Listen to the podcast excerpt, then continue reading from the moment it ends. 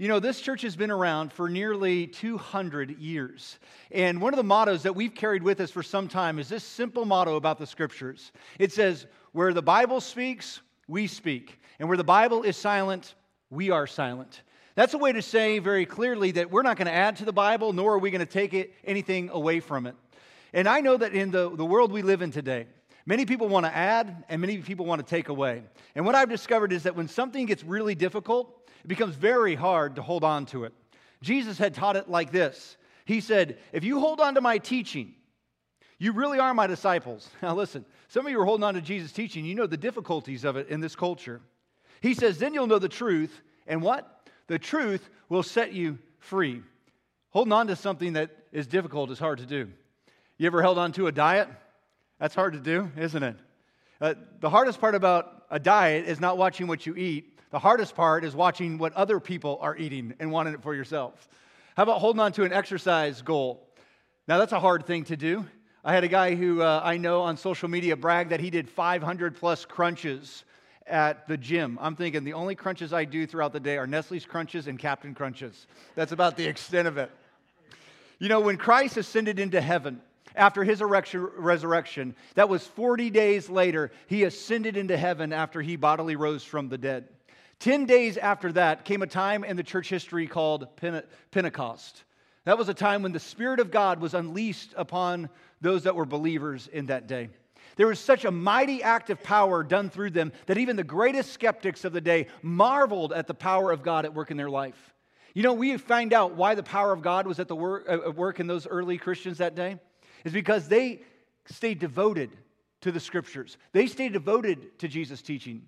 You know, church, anytime that we start to abandon God's word, anytime that we start to throw it aside and try to bend it or make it kind of conducive to our lifestyle and change the truth, you know what happens to the church? It becomes a dark place. It doesn't become a place of light anymore. It doesn't become a place of hope anymore. It just becomes another social club. You see, it's the truth of Scripture that makes us different and it transforms us and gives a place like this and people like you power. And in the book of Acts, it tells us where the power came from and why they held tight to us. Acts chapter 2, verse 42 says, They devoted themselves to the apostles' teaching and to fellowship, to the breaking of bread and to prayer. Do you see that word devoted? That's the word that means to adhere. It's like they superglued themselves to the teachings. And when they did so, their lives became radically transformed. And when people saw the lives of those early Christians transformed, they knew that there was something different within them, and they recognized that power at work within them was Jesus himself. Friends, the church became unstoppable during that time, and people accepted the Word of God as the perfect truth. And the pages that they had of Scripture, the minimalness of pages that they have of Scripture, they cherished and they were prized possessions. You see, let me tell you and remind you about this book. This book that sits in your laps now or that's in the chair rack in front of you, that all of us have access to in this room, this book is a popular book. Max Lucado, who is a popular Christian author, had said about this book that the Bible has been banned, it's been burned, it's been scoffed at and ridiculed. Scholars have mocked it as foolish, kings have branded it as illegal. A thousand times over, the grave has been dug and the dirge has been sung, but somehow the Bible never stays in the grave. Not only has it survived, it has thrived. It is the most popular book in all of history, he says. It has been the best selling book in the world for years. This book that you have has been translated into about 1,500 plus different languages. This book that you have in your hand today has been published and printed 100 million copies each and every single year. There is no book that even comes close to that amount. And may I also remind you that this is a very durable book. Jesus had said about the scripture, the pages of this book, the sky and the earth won't last forever. But he said, But my words will. One day the world will be consumed by a blazing ball of fire, the Bible teaches us. But the words of God, the eternal truth of Jesus, will remain forever. And this book contains the words of Jesus. You see, this book is durable. It's been attacked and it's been criticized. Governments have tried to push it away and wipe it out. Voltaire, who was a very famous French philosopher and also a very outspoken and brilliant atheist, had said about this book that 100 years from today, the Bible will be a forgotten book. And you said, Voltaire, who? Because you can't remember who he is, but you remember this book.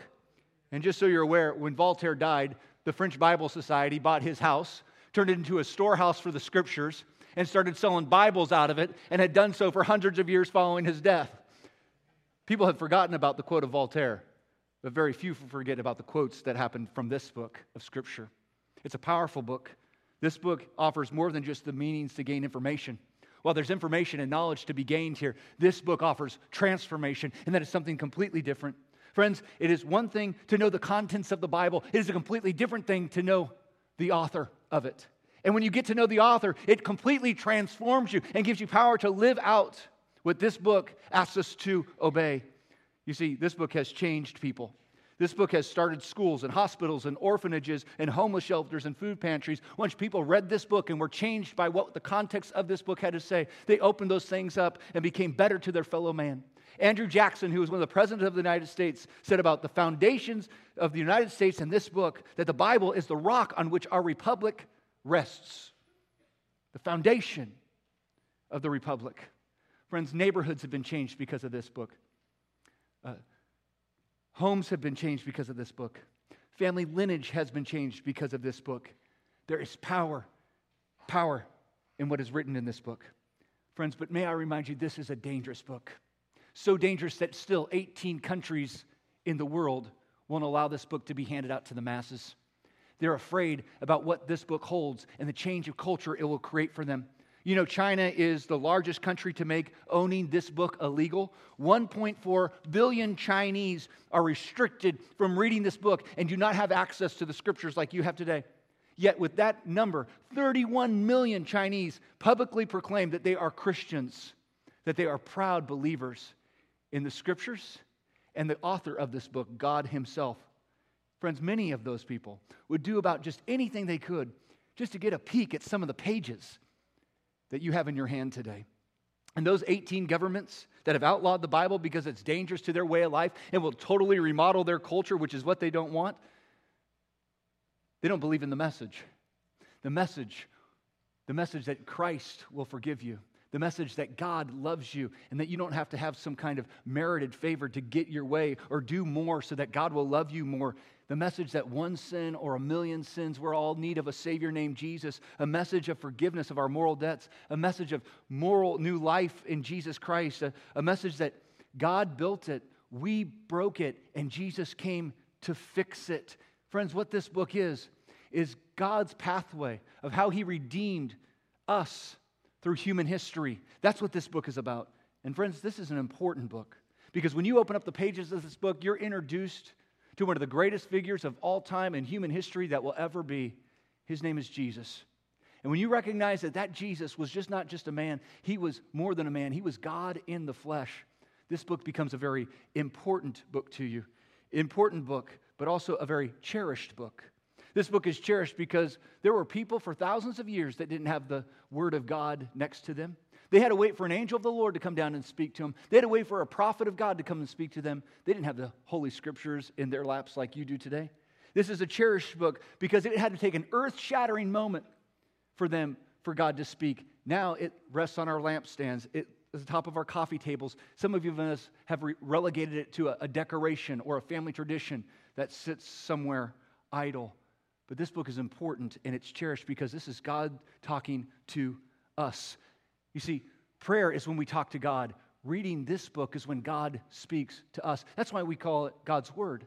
And you know it as the Bible. The Bible is just Latin for books. There are 66 books which make up this book and are put into a literary form, not chronological, literary.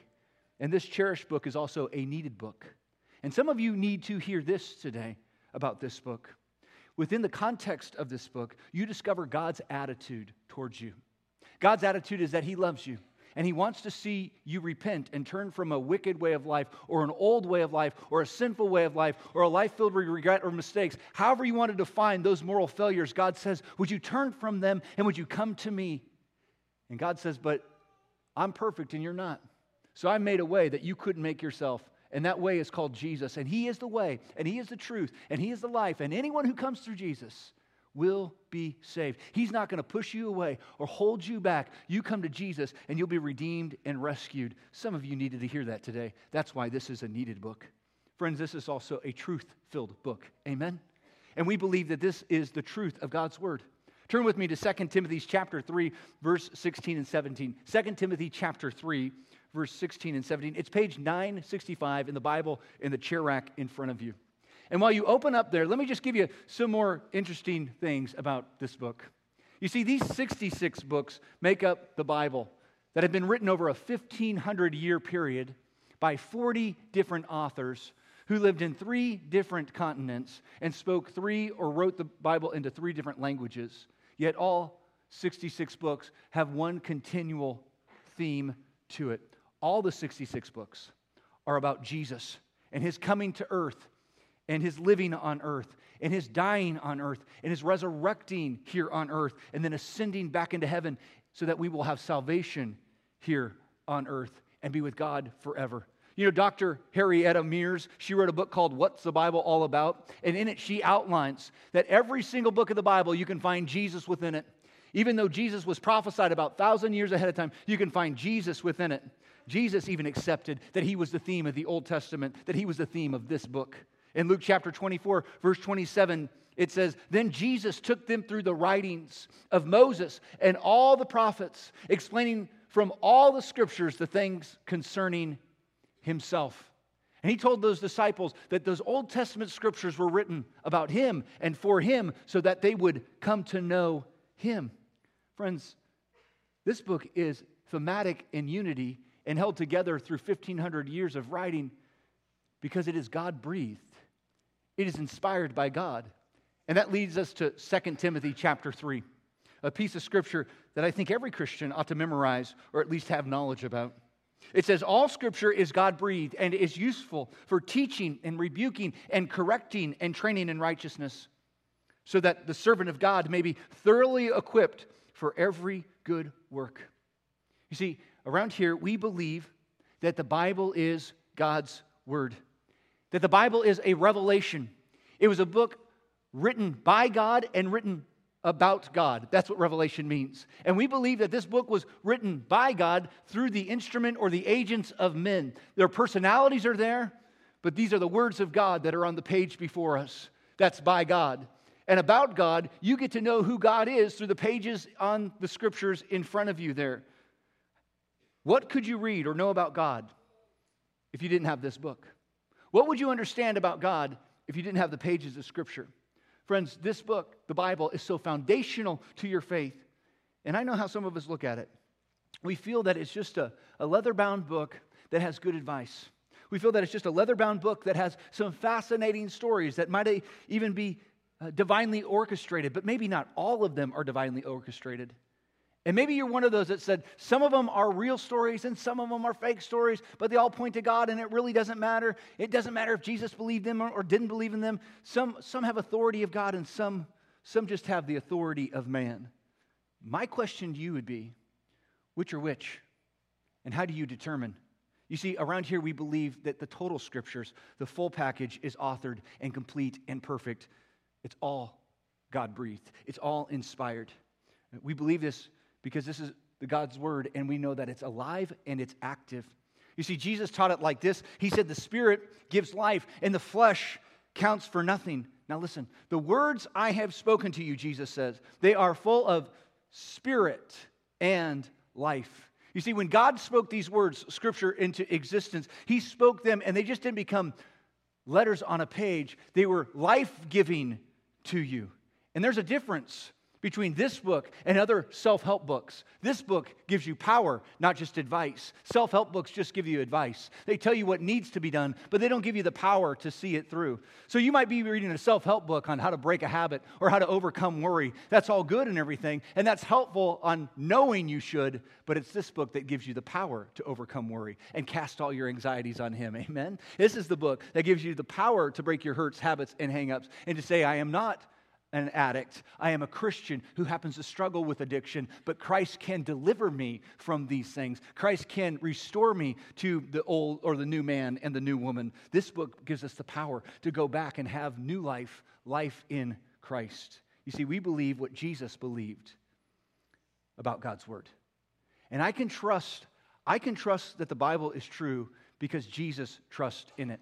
And I've heard people say, and you might be one of those out there as well well meaning Christians even say, You know, I believe in Jesus and I accept his words, but the stuff about Jonah or the stuff about the ark or the stuff about six days of God just speaking things into existence, I find that a little far fetched, a little fanciful, and a little embellished right there. But you know, Jesus trusted in all that. Actually, Jesus trusted in the entire scriptures that were available to him, and he quoted it and he spoke it as truth, and he brought validity to it when he had said, For truly I tell you, until the heavens and earth disappear, not the smallest letter, not the least stroke of a pen will by any means disappear from the law until everything is accomplished. He brought validity to it when he said nothing's going to change about it. It's going to stay the same. Friends, the Word of God is going to remain the same despite how much culture shifts and change. And though this might be difficult for some of you to hear, what God had said then applies even to today, regardless if governments change the law regardless of men or women say not true. You know what we find today in churches all over the United States? We find that we've become cafeteria Christians. We get to pick and choose the things that we want from the Bible, and we say, well, this is true because it applies to me. This is true because I can live that out. This is true because it goes to my lifestyle. But the things that we don't like, we say, God, you can have this back. I don't believe in it anymore. God, you can have this back. Certainly that was a cultural thing and not a truth statement. And so now we've come to believe that all sins are acceptable. And that you can just keep on sinning. And you can have your lifestyle of homosexuality. You can have your lifestyle of living a lie. You can have your lifestyle of, of greed, and you can still have your Savior. You see, it can all come together for you. And you can have what you want in a humanistic way, and you can still call Jesus Lord. Friends, that is a fallacy. That is not true.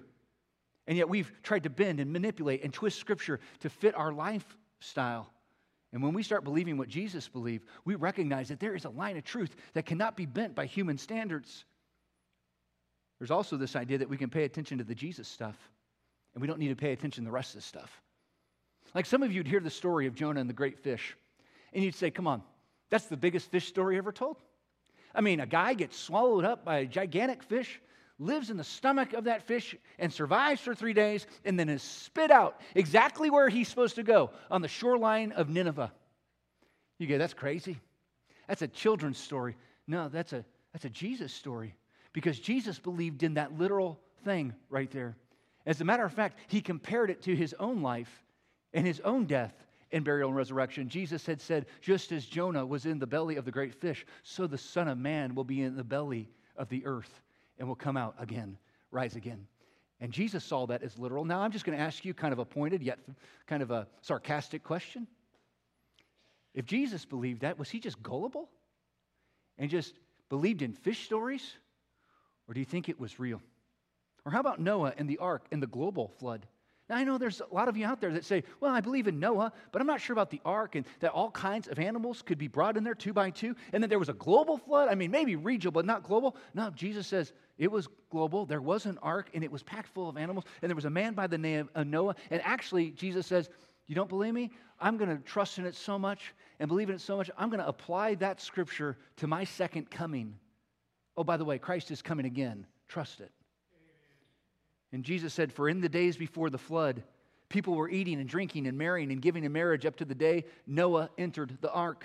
And they knew nothing about what would happen until the flood came and took them all away. That is how it will be at the coming of the Son of Man. Again, a little sarcastic. Was Jesus gullible to believe that Noah and the ark was literal and it really happened? Or do you trust the words of Jesus? You see, because if you trust the words of Jesus, you have to trust all that he had said. You know, Jesus talked about origins also, the, and he stated that mankind had been around since the beginning of creation, and there wasn't an evolutionary process. You're saying, where did Jesus say that? Well, in the book of Mark, chapter 10, he said, But at the beginning of creation, God made them male and female. You see, if you believe that evolution is true, then you're saying that the words of Jesus are not. And some of us, for too long, we've been picking and choosing the things of Scripture that we like and the things of Scripture that we don't like, we put back and reject. Well, you don't believe in the truth of Scripture. You believe in yourself, that you're the one that can pick the truth. The Bible can be trusted because Jesus trusted in it. We also believe that the Bible can be true because science validates it. Now, I know a lot of you are like, what? I always thought science and the Bible were kind of like butting heads all the time. No, I can trust the Bible because it's scientifically accurate. You may not have heard this one before. But one of the biggest lies out there in the last 75 years is that science and scripture are at war with one another. And I'd say that there are a few scientists that make it their fight to fight against Christianity, to fight against God's principles, and to fight against the scriptures. There are those scientists out there. But, friends, the fields of science and the Bible are not contradictory, rather, they're complementary. Uh, the science and scriptures have never really been at war until the last maybe seven or eight decades. Uh, the study and the observation of the universe and the observation of biology and, and matter and the creatures that live in it, and you and I, humankind, people wanted to understand this world better that they lived in so that they could understand God better. There weren't scriptures in the early days, and they formed fields of science so that they could know the Creator by looking at the created things. And you would think that the thousands of years that we've been on this planet, that we would know an awful lot about it, that we know an awful lot about ourselves, that we know an awful lot about the animals and the, the space around us, but we don't. According to National Geographic, 86% of Earth's species are still unknown. 86% of Earth's species still unknown. We just don't know. We've been here a long time and we haven't found them all yet. Still a lot of bugs crawling underneath the rocks, I guess. And while we know a lot about anatomy, and doctors would say, yeah, we know a lot about the human body, they'd be quick to admit that although we know a lot, we only know really about 3% of how it functions from a molecular level to the functions of anatomy, like our appendix. You know, we don't know what the appendix is for. Any doctor would be quick to say, nope, not a clue. Some of you are like, but mine's gone. God might say, you need that back. I'm going to use it one day. Or how about, well, you, you think you know the planet and we know it well, we don't know it really at all. 5% of the entire ocean is actually known about. Very little is known about the ocean. And when you just start putting that into context of science and those that believe in an evolutionary paradigm, they call the ocean the life blood of the earth. Yet we know nothing about the ocean and the importance that it plays to this world. And if it's to the evolutionary paradigm, if you believe that way, how come you can base a theory on something we know very little about? Or how about the astronomers? They look at the cosmos and the outer space, and they would be quick to say, you know, the galaxies are still expanding. And at the rapid rate of their expansion and what we don't know, you'd have to put the percentage of what we do know at 0% of what we know about the space around us. And friends, wouldn't you think that God would know something since He created it? Now let's just think about this for a second. God should be able to have something written down here in His Word about, about the things that we know are true in some scientific fields. Or did, did the junk science get in here? You know, all the junk science that has been around for thousands of years. Did that get in the pages of Scripture, or did God's laws and truth come out in it? Well, the psalmist had said this it said, Let every created thing give praise to the Lord, for he has issued a command, and they came into being, meaning God created it. And then it says, He set them in place forever and ever. That means that the laws that God created, laws of inertia, laws of gravity, those have stayed in place and they're going to continue to stay in place and they will never leave. His decree will never be revoked. Friends, you know science is evolving, don't you? But the Bible isn't. The science books are constantly being updated and changed every year, but not the Word of God. Why? Because He set it into place forever and ever. Friends, this is not a scientific book, yet it's scientifically accurate. And may I say, there was a ton of junk science going on 3,000 years ago while some of the pages of this scripture were written. And let me tell you how the truth of God's word has stuck to it and has been there in place forever and ever, and how science has had to evolve, though the truth of Scripture has always remained. Let me give you an example. A common belief was that the earth was flat just up until 500 years ago. You recognize now we still have guys that say the earth is flat now? The flat earth movement is going on? There's a common belief that the earth was flat. But the Bible has always said it was round, that it was spherical. 2,700 years ago, 2,700 years ago, Isaiah said, Wait a minute, fellas, the earth isn't flat, it's round. How do we know that? Well, listen, he sits enthroned above the circle of the earth. You know, that's where we get the word globe. And its people are like grasshoppers. He stretches out the heavens like a canopy and spreads them like a tent to live in. You know, believers in God and His Word have always held on to the belief that the earth was round. Moses, Moses, who wasn't a scientist, he went before the Egyptians who had a, an idea about what the earth looked like and what it was held up by. They believed the earth was flat and held up by five pillars. And even though he was raised and educated by the Egyptians, he puts into the scriptures that the earth was round. Or how about the Greeks? The Greeks believed that the earth was held up by a false god named Atlas. You ever seen the picture? And then Atlas is standing on a group of elephants. It's like they're smoking dope or something. and then on top of the elephants, the elephants are standing on top of a turtle, rather. And then the turtle is on top of some kind of giant snake like creature. I don't know what that is, but it's not right, right? Job had said, Job, in the oldest book of the Bible, here's how Job described how the earth was held and suspended. God spread out the northern skies. Where? In the empty space, he suspends the earth over what? Nothing. How did Job know that? Was he an astronomer? Was he a scientist? Was Moses an astronomer? No. Maybe they didn't write it. Maybe God inspired them to. And for thousands of years, scientists had believed that the, the stars could all be counted. Could you imagine that? Uh, Hipparchus had said that there are 1,022 stars. Ptolemy later came around and said, Hipparchus, you're wrong. It's 1,056. and I love the prophet Jeremiah, who came way before them. He declared, No, the stars of the sky cannot be counted. You know, friends, if Jeremiah were to walk into a room with those two men, they would have laughed him out of the science lab. And it wasn't until the great Galileo came along. And he said, You know what? Jeremiah was right. There are so many stars, and they're still expanding, too numerous to count. How did Jeremiah come up to that conclusion? Did he have a giant telescope he wasn't telling anybody about?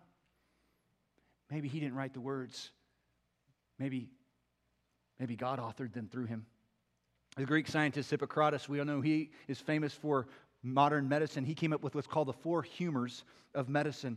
It was widely believed, widely believed up until 200 years ago. 200 years ago, that black bile, yellow bile, and phlegm and blood cause disease. Like too much blood could make you sick and die.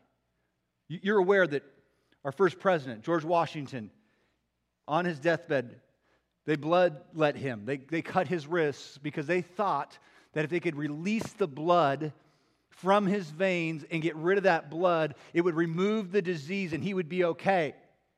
They killed him on the death on the bed by just bloodletting. Friends, we know that's not right. Uh, the Bible could have told you that a long time ago. It, it's not that we have too much blood, it's sometimes we have not enough blood, and sometimes we just need a blood transfusion. You see, in the book of Leviticus, 3,200 years before, God had told Moses, There is life in the blood. The blood is life. Now, how did Moses know that before doctors found that to be true 150 years ago? Maybe Moses didn't write it. Maybe God inspired him to. Or about, what about plagues? You're saying, well, what about them? Well, did you know just not very recently do we know much, much about infectious disease? I mean, bubonic plague, they just let people hang out together. There was no isolation, there was no quarantine, there was no real concept of germs. But all the way back, thousands of years before, God told a man named Moses, when someone is sick, you remove them from the camp, you isolate them, and keep them out in the outskirts of camp for a number of days until they are well. You quarantine them. Hey, how did Moses know about infectious disease? Was he a part of the CDC? No. Maybe Moses didn't write it, God did. And let me just kind of say a brief word to some of you in this room today who, who trust Jesus with your soul, but you just haven't trusted him with your mind. Man, you've come up short about nine inches. You've got it here in the heart. You just haven't let this stuff play in to affect your mind yet. And many of you in this room, you believe in Jesus, but not, not in the literal interpretation of Scripture. Like you want to bend it or, or treat it so, so that it can be like more washed up and cleansed so that when you're in your peer group or friend group or, or in your class, it becomes a little bit more palatable for others to take. And you might say, oh, okay, come on, Matt, I, I get it. If I were to go back to my job tomorrow and I were going to tell people that I believe in a literal Genesis, and I believe that the, the earth was spoken to existence over a period of actual six days, like Jesus did. And I believe that the earth is 6,000 years old, like Jesus did, rather than billions of years. I would be laughed out of my science lab. Oh, you'd be laughed out of your science lab, like Isaiah was when he said the earth was round and everyone said it was flat. Like Jeremiah did when he says there's too many stars to count. They said, nope, there's just a little over a thousand. Or like Moses when he said, life is in the blood. And they said, no, no, no, get rid of the blood. Or like Job when he says the earth is floating in space. And they said, no, it's not. It's on the back of some guy, on top of some elephants, on top of some turtle, on top of some snake. You see, Jesus took into account Genesis and he said, this is literal stuff. And here's my question to you, just kind of on a, a basic linear, linear line of, of, of thought. If Jesus believed in all that literal stuff, was he wrong? And if he was wrong, can you be made whole or can you be saved by a Savior that is imperfect, whose words you cannot trust? Are you seeing where we're going? If one is not true, all is not true. And perhaps the challenge for you today is to break away from some secular thought and start getting grounded in God's word and say, This is the truth. And the more that we learn from science, the more that it begins to apply to God and His word to show that it actually is the real deal. Friends, this scripture tells us that every word of God proves true. Do you believe that? Every word of God proves true. And I'm not going to be ashamed about this book. Because it's in the context of this book I was introduced to Jesus. In the context of this book, I discovered that I have sin, moral failures, and I need a Savior. It's in the context of this book that the Apostle Paul says, For I am not ashamed of the gospel. I'm not ashamed of it. Because it's the power of God that brings salvation to everyone who believes. And as believers of this place, you shouldn't be ashamed. You see, I made a decision years ago to not, my, not make it my responsibility to try to defend this book. Some of you say, Pastor, that's crazy. You should be one of the lead defenders. No, no, no, no. If the author is truly God, I think God is pretty powerful and plenty smart to defend his work himself. I made a responsibility a long time ago uh, that I'm not going to defend this, but that I'm just going to obey this. And if I trust Jesus with his words of salvation, then I'm going to trust all the rest of the stuff it says. And I'm going to make sure that as my responsibility is to obey it, that I'll live out the teachings of Jesus. And just as he told us, blessed are those who hear the word of God, who hear the word of God and obey it. And friends, today, today maybe the challenge for you is to accept the word of God, to understand the scriptures, and to say, truly, this is God's word spoken to me, and I believe it just as Christ believed it, for it is the power of God at work in our life.